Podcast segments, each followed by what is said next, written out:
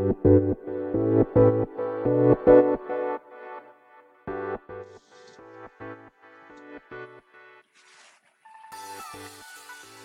い、始まりました。本を読んでは独り言ラジオ。私、変な髪型をしたポンコツ薬剤師こと町田和俊でございます。はい。というわけでですね、今日も読んだんだか、読んでいないんだか、積んだんだか、積んでいないんだか、といった本たちの中からですね、一冊紹介して、ゆるーりと語っていきたいと思います。はい。というわけでですね、本日ご紹介する本は、心理療法対話という本でございまして、河合駿さんの本でございますね。はい。こちらですけれども、岩波書店から2008年3月19日第1釣り発行となっております。はい。では、いつものようにですね、この本を手に取ったきっかけ、そして、目次や帯の文言から本書を紹介して、最後、独り言といきたいと思います。はい。えー、この本を手に取ったきっかけはですね、え河合駿さんの本をですね、まあ一応あの、なんだろう、購入予定本として何冊もこう、なんていうんですかね、メメモしているんですけれども、そんな中ですね、この本は、まあ、古本で購入いたしました。まあ、いつものようにですね、Amazon の、えー、方で古本ですね。で、多分これもバリューブックスさんのやつだったと記憶しておりますけど、かなり状態がいいですね。はい。で、ちなみに皆さん、河合駿さんご存知でしょうか？はい。ちなみに、こちら、えー、この本の最後のページにある著者紹介ですね。を、えー、なんだ、紹介したいと思いますけれども、1928年生まれ、臨床心理学者、元文科庁長官、京都大学数学科を卒業、1962年から65年までスイスのユング研究所に留学。日本で最初のユング派分析家になる。帰国後はユング心理学の普及に努めるとともに臨床心理学の発展に力を尽くす。また、欧米と異なる日本人の神聖でいいと思いますけどもね、心の性質ですね。神聖を考えるために、日本の神話や宗教を研究。京都大学教育学部教授、国際日本文化研究センター所長を経て、京都大学名誉教授。主な業績は、河合駿著作集1期2期、過去岩波書店にまとめられているはい。そんな経歴の方でございます。そしてもうお亡くなりになっていらっしゃったと思いますね。はい。えー、まあなんか私、そうですね。まあそんな感じで河合春先生の本はですね、まあ一冊今読み終えそう、あ、じゃあ二冊目かな。読み終えそうなのがありますね。まあ、なんでまあちょっとこう、買っては読み、買っては読みって感じで、今のところ最初はこう対談集みたいなところから始まっているんですけれども まあこれもですね、タイトルに心理療法対話とあるので、まあ、いろんな方との対話集になってますね。はい。という本でございます。では、帯や目次の文言から本書を紹介していきたいと思います。はい。まず、表紙側の帯ですね。心の危機の時代に心理療法とは何かとあります。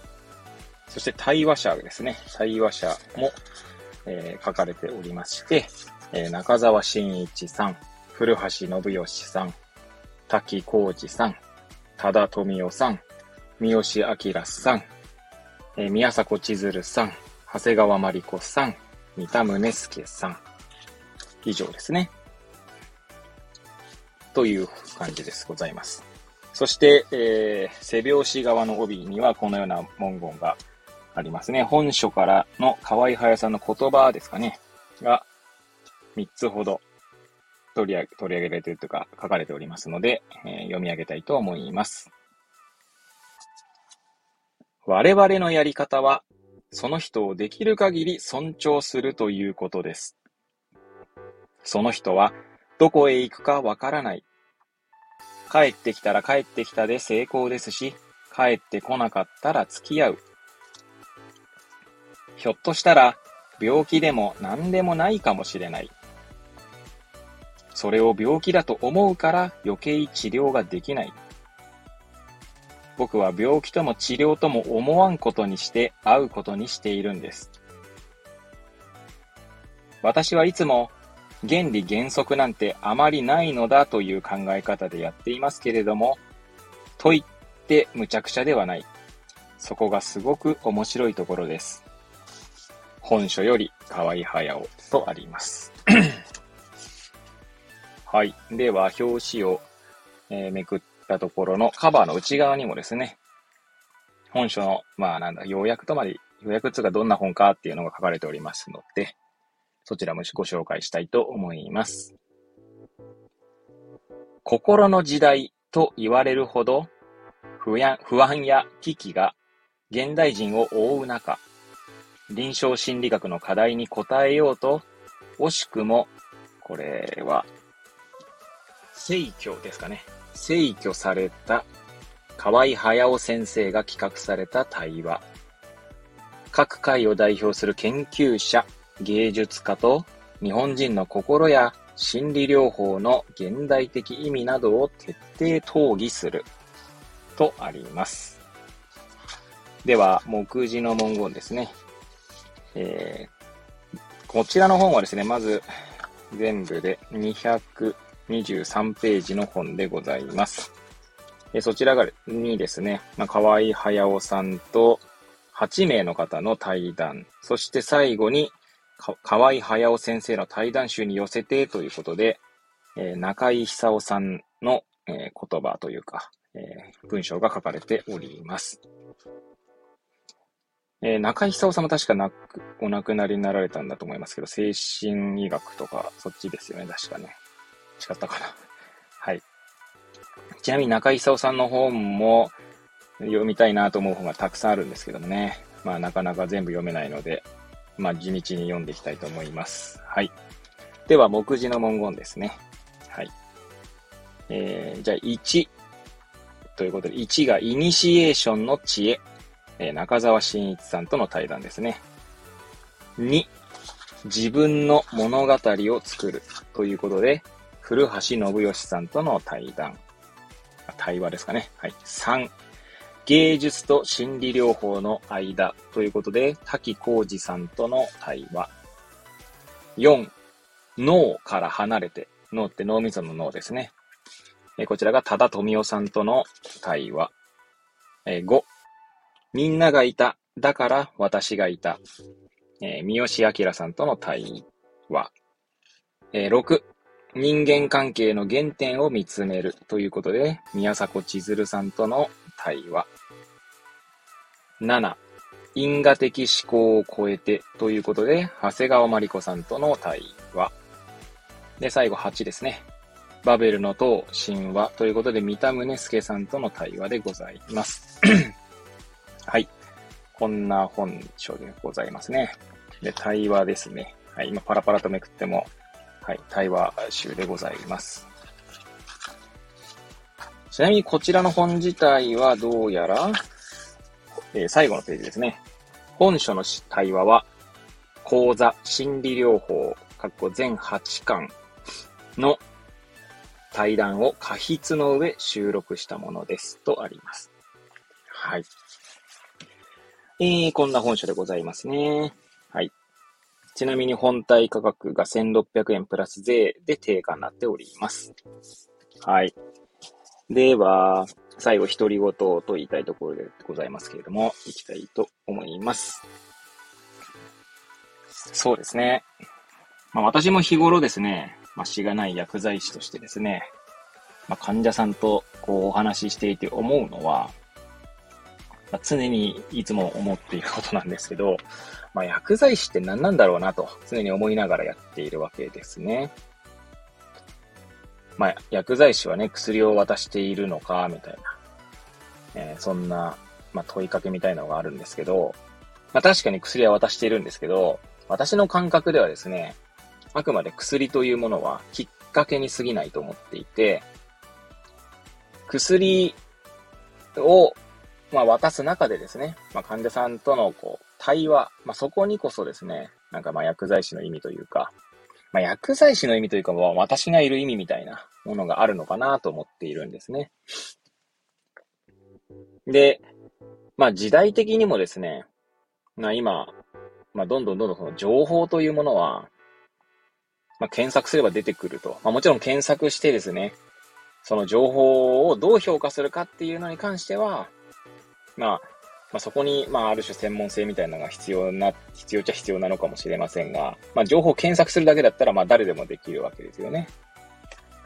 という中で、その情報をお渡しするというよりは、まあ、そこで患者さんと、対話ですよね。対話することで、まあ、することが、まあ、必要なのかなと。必要なのかなっていうか、まあ、特に町の薬局の薬剤師としては、そこが、まあ、肝なのかなと思っています。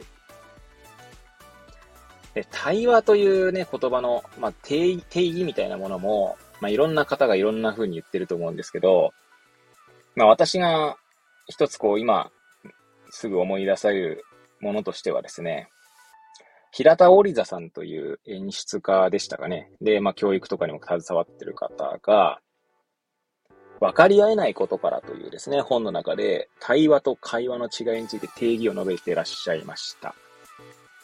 まあ、会話というのはですね、まあなんか、まあ雑談みたいな感じだと思うんですけど、きっとその定義をですね、今手元にちゃんとした言葉がないので あくまで私のイメージではってことなんですけどね。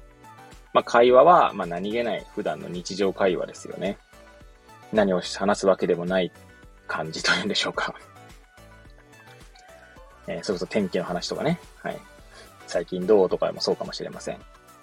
で、まあ、平田織田さんの本、その分かり合えないことからという本だと、確か対話がですね、価値観とか、まあ、ま違う者同士が、まあこう、話しするっていうことが対話だったと記憶しております。もっとちゃんとした文言だったと思うんですけど、まあ、要は価値観とかですね、その背景が違う人同士が、その、そこをすり合わせるというんでしょうか。お互いの違いを認識しつつ話をしていくっていうことが対話だと。まあ、平田織田さんの本には書かれていたと思います。はい。まあ、そうするとですね、まあ、薬局で患者さんとお話ししていてもですね、まあその患者さんのその価値観みたいなものが、まあ、垣間見える瞬間で結構いっぱいあるんですよ。まあよくある展開としてはですね、まあ、患者さんが特に薬を飲みたくないっていうシーンは、まあその飲みたくないという、その言葉の裏には何があるのかってことでですね、まあ、なんだろう。うんまあ、よくあることとしては、まあ、その薬を飲んで具合が悪くなったとかもあるかもしれないし、あるいは同じ薬をですね、ま旦那さんが飲んでいて旦那さんが亡くなってしまったとか。もちろん旦那さんのはその薬を飲んで亡くなったわけじゃないんですけれども、少なくともその患者、目の前の患者さんの中の、まあ、因果というんでしょうかね。原因と結果というつながりですね。は、まあ、そのようになっているので、まあ、飲みたくないと思うってこともあるし、まあ、あるいはですね、まあ、テレビやネットの情報で薬のね、危険性みたいなのを聞いてってこともあるかもしれないですし、まあ、そんな感じでですね、価値観というか、まあ、その方の考えとか、まあ、思考とでも言いましょうか。そういったものがですね、結構反映されているんですね。なんで、まあ、そこがわからない限り、まあ、わからないって、まあ、どこまでわかるかって話もあるんですけど、まあ、わからない限りはですね、いくら薬の効能とか効果を伝えたところでですね、まあ、患者さんは飲まないし、まあ、仮に飲んだとしてもですね、いい方向に行かないっていうことは、まあ、あるんですよね。なんで、まあ、その、まあ、対話をするということが大切なのかなと思っていることもあってですね。まあ、最近は河合駿さんだったりとか、まあ、中井久夫さんもそうですね。まあ、あとは、あの、鷲田清和さんの本とかも、まあ、ちょっと読んだりとかしておりますね。はい。まあ、哲学者ですけどもね。はい。ちなみに、この本のね、先ほど紹介した帯の背表紙側の本、ああ、本ではも文章ですね。結構今読んでてですね、まあ、この本を、まあ、配信するにあたってこの本をもう一回手に取ったので、まあ、ほぼ中身見てないんですけど、この帯の文言で結構、ああ、そうだよなーって、こう、腑に落ちるというか、腹落ちする感じがありますよね。例えば、ひょっとしたら病気でも何でもないかもしれない。それを病気だと思うから余計治療ができない。僕は病気とも治療とも思わんことにして会うことにしているんです。という言葉とかで結構深いなと思ってですね。先ほどから私も患者さん患者さんって言葉を、えー、で語っておりますけど、患者さんと思ってしまうとですね、その患者さんに付随した記号というんでしょうかね。病名、病名だったりとか、まあ、生活状況とかですね、そっちに引っ張られてしまうっていうところがあってですね、なかなか対話が進まないっていうこともあったりするんですよね。まあ、進む時もあるんですけどね。あともう一つですね。私はいつも原理原則なんてあまりないのだという考え方でやっていますけれども、と言って無茶苦茶ではない。そこがすごく面白いところです。という言葉もかなり深いなと。おそらく原理原則というか、まあ、いろんなものをですね、学んできた結果ですね、まあ、ある種暗黙知というか、無意識にですね、えー、なんだろうな、無意識のうちにこう、学んできたものを活かせてるっていうことなのかなと、まあ、なんとなく想像できますけど、まあ私自身もですね、もちろん河合隼さんなんていうレベルではないんですけど、まあ、この文章を読んでですね、あ自分もしかしたらそういうとこあるかもなぁと思ったりします。なんか変にルーティンとかですね、決めすぎるとですね、それに固ま、それにこう収束させようとしてしまうところがあって、まあ、純粋な対話にならないってことがよくあるので、はい。まあ、そんな感じでですね。まあ、最近は、まあ、臨床というかですね、まあ、あと心理療法とか、まあ、そういったところをですね、まあ、本を読みながら、で、実、まあ、実践っていう言い方もね、変ですけどもね、まあ、やっているって感じですね。はい。ということでですね、まあ、独り言を終わらせていただきましたけれども、はい。まあ、いつものようにですね、まあ、くだらないか、えー、話でございましたけれども、ここら辺で今日の配信は終えたいと思います。ということでですね、本日は河合駿さんの心理療法対話という本をお届けいたしました。えー、またですね、私の番組に遊びに来ていただければ嬉しいございます。ということで、また次回ですね、お会いいたしましょう。ごきげんよう。